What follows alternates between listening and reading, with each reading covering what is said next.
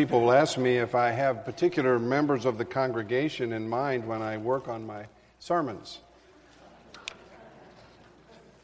And the answer to that is no, but with one exception myself. And as, as often is the case, uh, this sermon is for me, and uh, you're invited to listen in.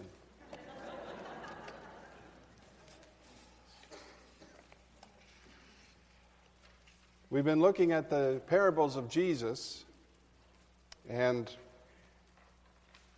we come now to the end of those parables as we come to celebrate Palm Sunday and Easter. And as we do, we look at one of the parables that was told after Palm Sunday during Holy Week. This, there were just a, two or three of those, and this is one of them. The occasion of it is a debate and dispute with Jesus and the religious leaders, as we have in the first eight verses of, or nine verses, eight verses of, of chapter 20. And it centers around this one question which they ask, it's listed in verse 2. Tell us by what authority you are doing these things, they said. Who gave you this authority? Jesus interacts with them briefly and then tells them this parable. Beginning in verse 9, now this is God's word. A man planted a vineyard, rented it to some farmers, and went away for a long time. At harvest time, he sent a servant to the tenants so that they would give him some of the fruit of the vineyard. But the tenants beat him and sent him away empty handed.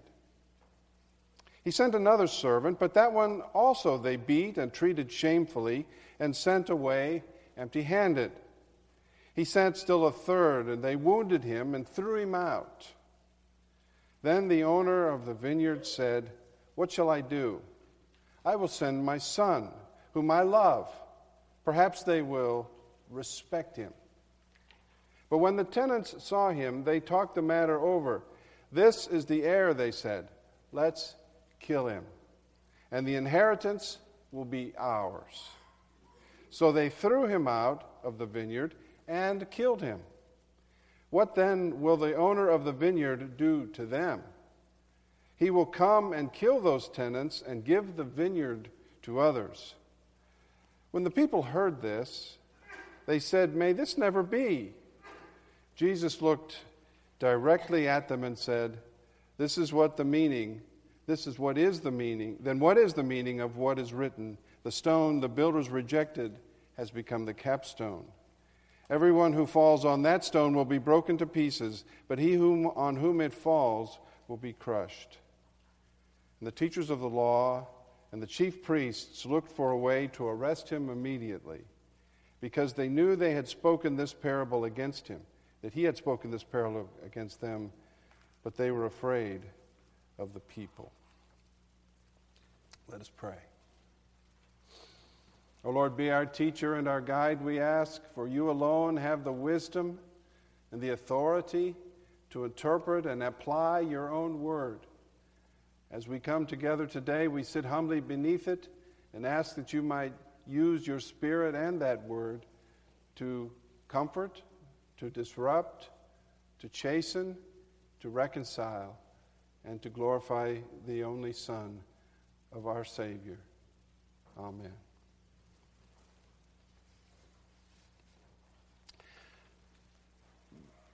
The Bible has half a dozen, maybe a dozen simple, distilled messages to give us.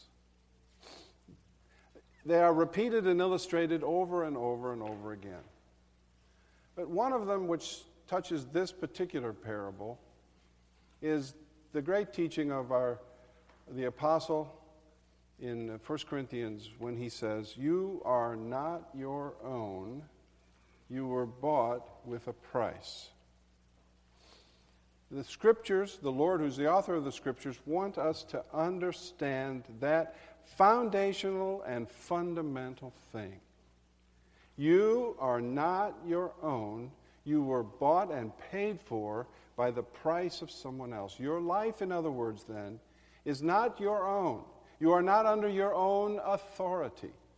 You don't have an obligation only to yourself.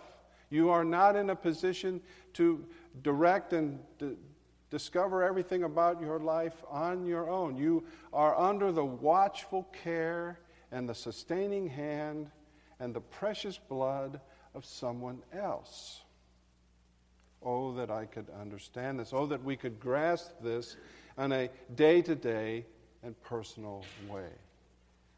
It's profoundly important. It has tremendous implications for us in our daily lives, and therefore, we simply must understand it. Now, this parable is not on the surface about that, and yet it is. This is one of those parables that seems to have two purposes.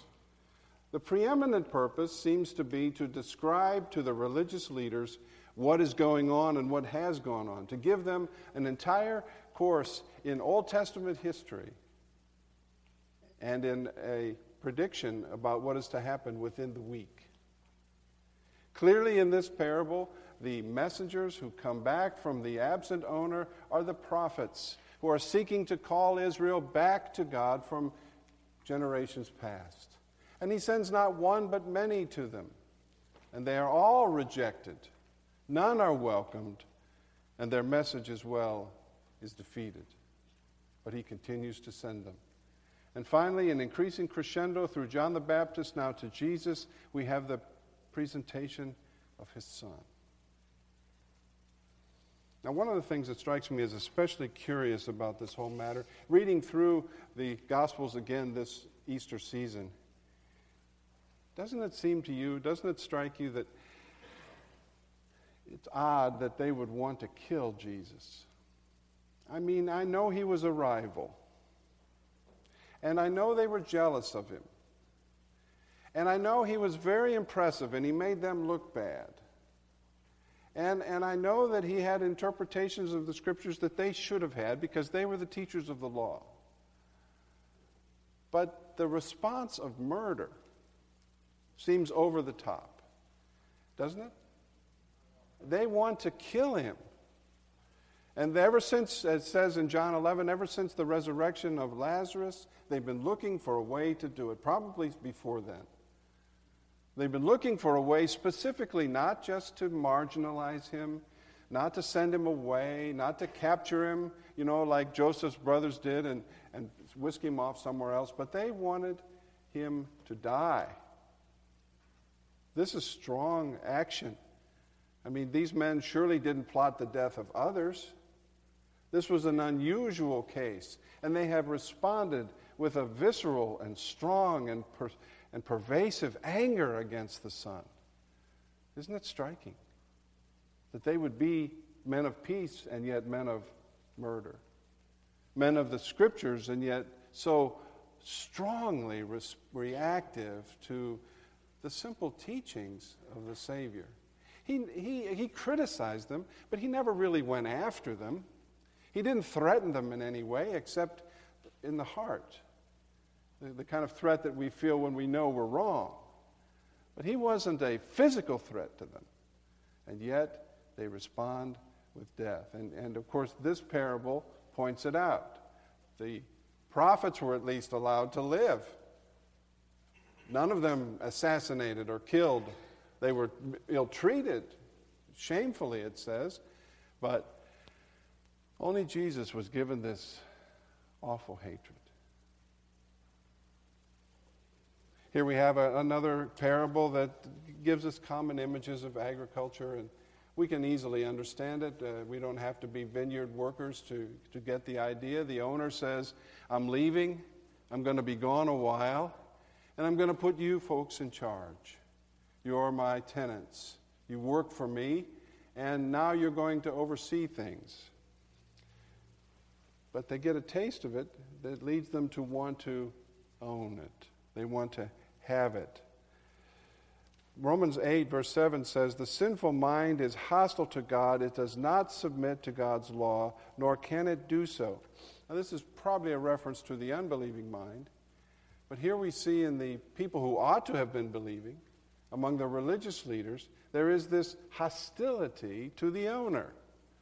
They don't claim that he doesn't pay them enough. They don't claim that he is unfair and unjust in his treatment of them. What they want is what's his.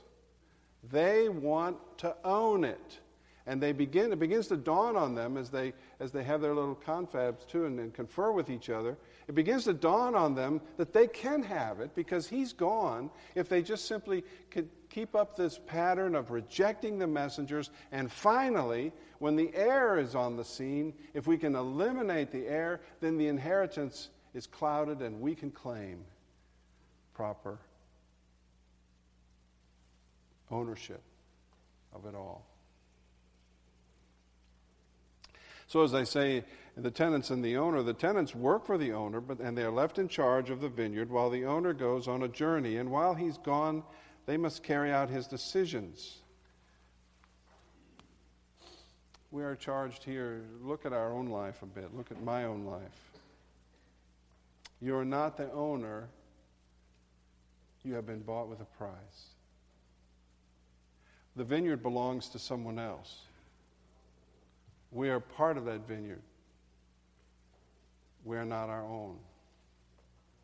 This week, when Gail fell and broke her ankle, as many of you have heard. Of course, a great deal of concern for her and uh, answered a lot of questions. This was Tuesday. By Thursday, I had made a mental sign to hang around my neck that I wanted to share with everyone who asked about her. And the question was simply this What about me?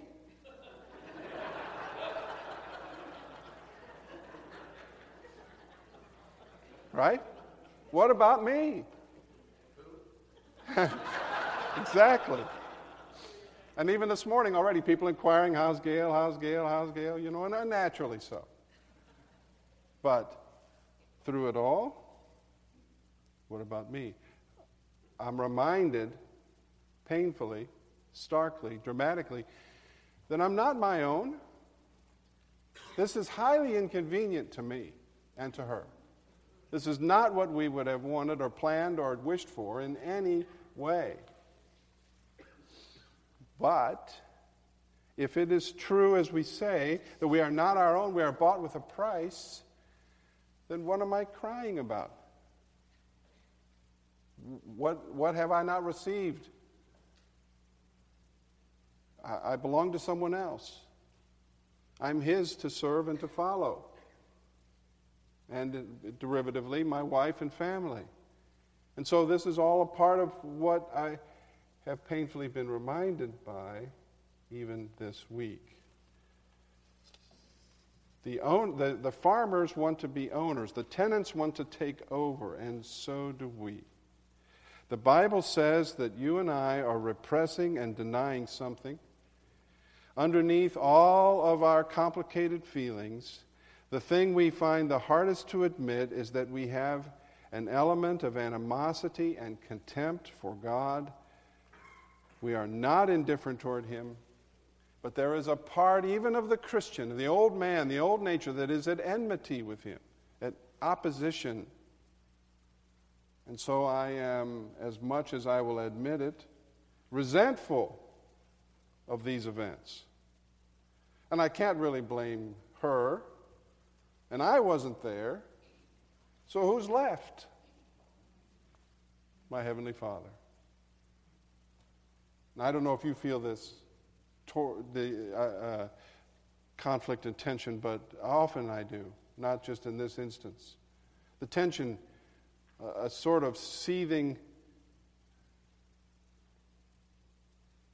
dare I say, contempt, animosity toward God who doesn't make things happen my way, who treats me as if I am His rather than He is mine, who treats me as His servant and follower and disciple, and not His boss. The religious leaders are resentful of Jesus. And the people of Israel have been resentful of the Old Testament messengers who were sent to them, the prophets. when they were merely told what they had already been instructed and were reminded of what was so patently clear that they were rebellious, stiff necked, and turned away from God. And that they were not their own. He had purchased them out of slavery and brought them through the wilderness and into the promised land. He had been the one who had defeated their enemies and enabled the walls of Jericho to come down. He had been the one who, over the years, had been providing for them manna and everything that they needed, shoes that did not wear out. And yet, there was this element of resentfulness, this element of contempt, this element of resistance. I do not want to come under the yoke of someone else, not even God. And so the tenants rise up. And what has been in their heart all along is revealed. First, in the shameful treatment of the messengers, but then in the killing of the son, the innocent. He's been away too. He hasn't harmed them, he hasn't stolen from them, he hasn't in any way deserved this treatment. But they take his life. Let's kill him, and the inheritance will be ours. And truth be told, if it were possible to remove God from the equation, I often would. I don't want the complication of His will intervening with my plans, my agenda, my goals, my ideas about what should happen. And so I'm in this struggle all the time because He won't leave me alone. He won't leave you alone. He will continue to challenge and remind and cajole and love you again and again and again. Well, when the people heard this, it says in verse 16, they said, May this never be. Jesus looked directly at them and said, Then what is the meaning of that which is written? This is deeply embedded into the whole scriptures itself. Just as our rebellious nature is deeply embedded within our own heart and comes out from time to time, so in the same way, this truth is deeply embedded within the scriptures. The stone that the builders rejected has become the capstone. Everyone who falls on that stone will be broken to pieces, but he on whom it falls will be crushed. So Jesus speaks in this parable not only of the rejection of the prophets, but ultimately of the turning to the Gentiles and the nations that will happen in the New Testament time and continues to today. And those who rejected him were punished. So we are not our own. We are bought with a price. What does that look like? How do we live that way? Somehow, in reading this week about uh, General Eisenhower's life, I was struck by perhaps some comparisons. Not exactly a biblical comparison, not exactly a fully scriptural or Christian one, but see if this doesn't help you. He graduated from West Point in 1915, and in the 30s, between the two world wars, he had made major. He was had children. He had a wife. He was moved around the country from post to post, making about $5,000 a year. Committed to his calling as an Army officer, but struggling at the same time. Some said there'd be another war, and of course they were right. But one couldn't be sure of that, and one doesn't eat and thrive on rumors and prospects. So, on at least three occasions, he was offered another position. Representatives of the Hearst newspaper, looking for a military correspondent and hearing how well he wrote, offered him three to four times what he was making between fifteen and twenty thousand dollars a year. He was posted to the Philippines for part of that time, serving under General MacArthur, and interesting, a Jewish community in Manila offered him to stay and serve with them $60,000 a year. 12 times what he was making. And then he was also offered, as he was about to leave, to remain in the Philippine army as an advisor. And the number wasn't given, but it was understood to be quite lucrative and his rank quite high. Why didn't he take it? Why didn't he fall prey to these offers? I mean, he had to care for his family, and promotion in the army in those days was very slow. He was languishing, making $5,000 a year with children and a wife, and dragging them all around the world in the service of his country. But to hear it written and, and told, he, he had a sense of calling. He, he felt like he had an obligation and a sense of duty to that calling. And so he turned down the other offers. Now, that is not the same thing as Christian commitment, but there are parallels. We have a calling to serve him, and we receive many offers. Offers to deny him, offers to reject him, offers to try to take back our lives as if that was possible. Many attractive offers are there. Offers to sin, to fall, what should we do? What can we do? Except to remain faithful to what seems to be, at the time, far less. Far less. We have obligations, we have interests, we, have, we could have a wider prospect, but we know we can't. In the same way, when we recognize that we are bought with a price, we are not free to accept just any offer. Not even the offer to ourselves be placed upon the throne of our lives. We are not free. We are, in one sense, bound and obligated, no matter how attractive the offer, to stick with the one who loved us, who sent those messengers time after time after time, and who nourished us in our hours of need and walked with us through the valley of the shadow of death through many occasions, who sustained us and showed us his love for us again and again and again and again, and in so doing has won our hearts in spite of our wayward thoughts. So we're stewards. and we should say something like this I don't necessarily need this thing that I want if God isn't going to give it to me. Don't say, I've decided that I must have it because I want to run my own life and God is warning me through messengers. Instead, say, I will listen and I will give God the wheel. Now, with apologies to Carrie Underwood, Jesus Take the Wheel came to me late in the week as a possible title. Not because of the song, but because of the essence of this parable. It's about authority, verse 2. Tell us by what authority you are doing these things, they said. Who gave you this authority? I was given it by my Father, he says, by telling this story. Let me ask you a question. John's baptism, was it from heaven or from men? And they discuss these things, and then Jesus tells them the story.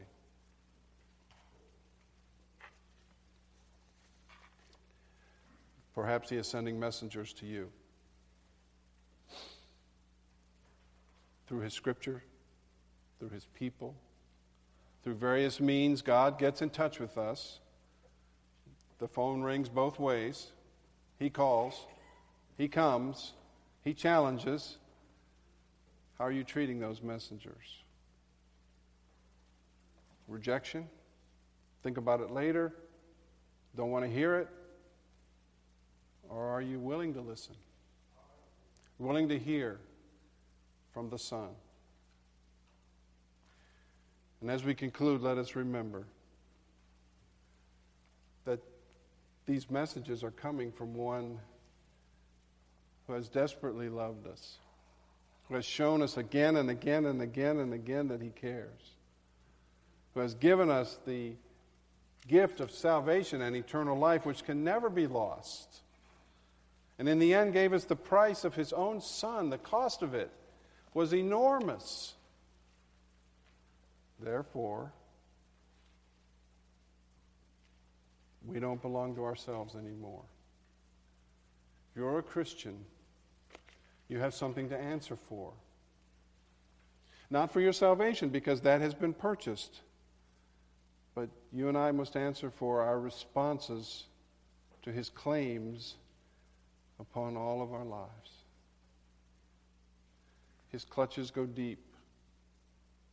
His hands sometimes seem rough and unpleasant and gripping.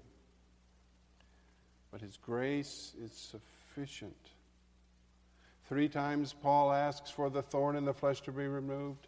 Three times the answer is no.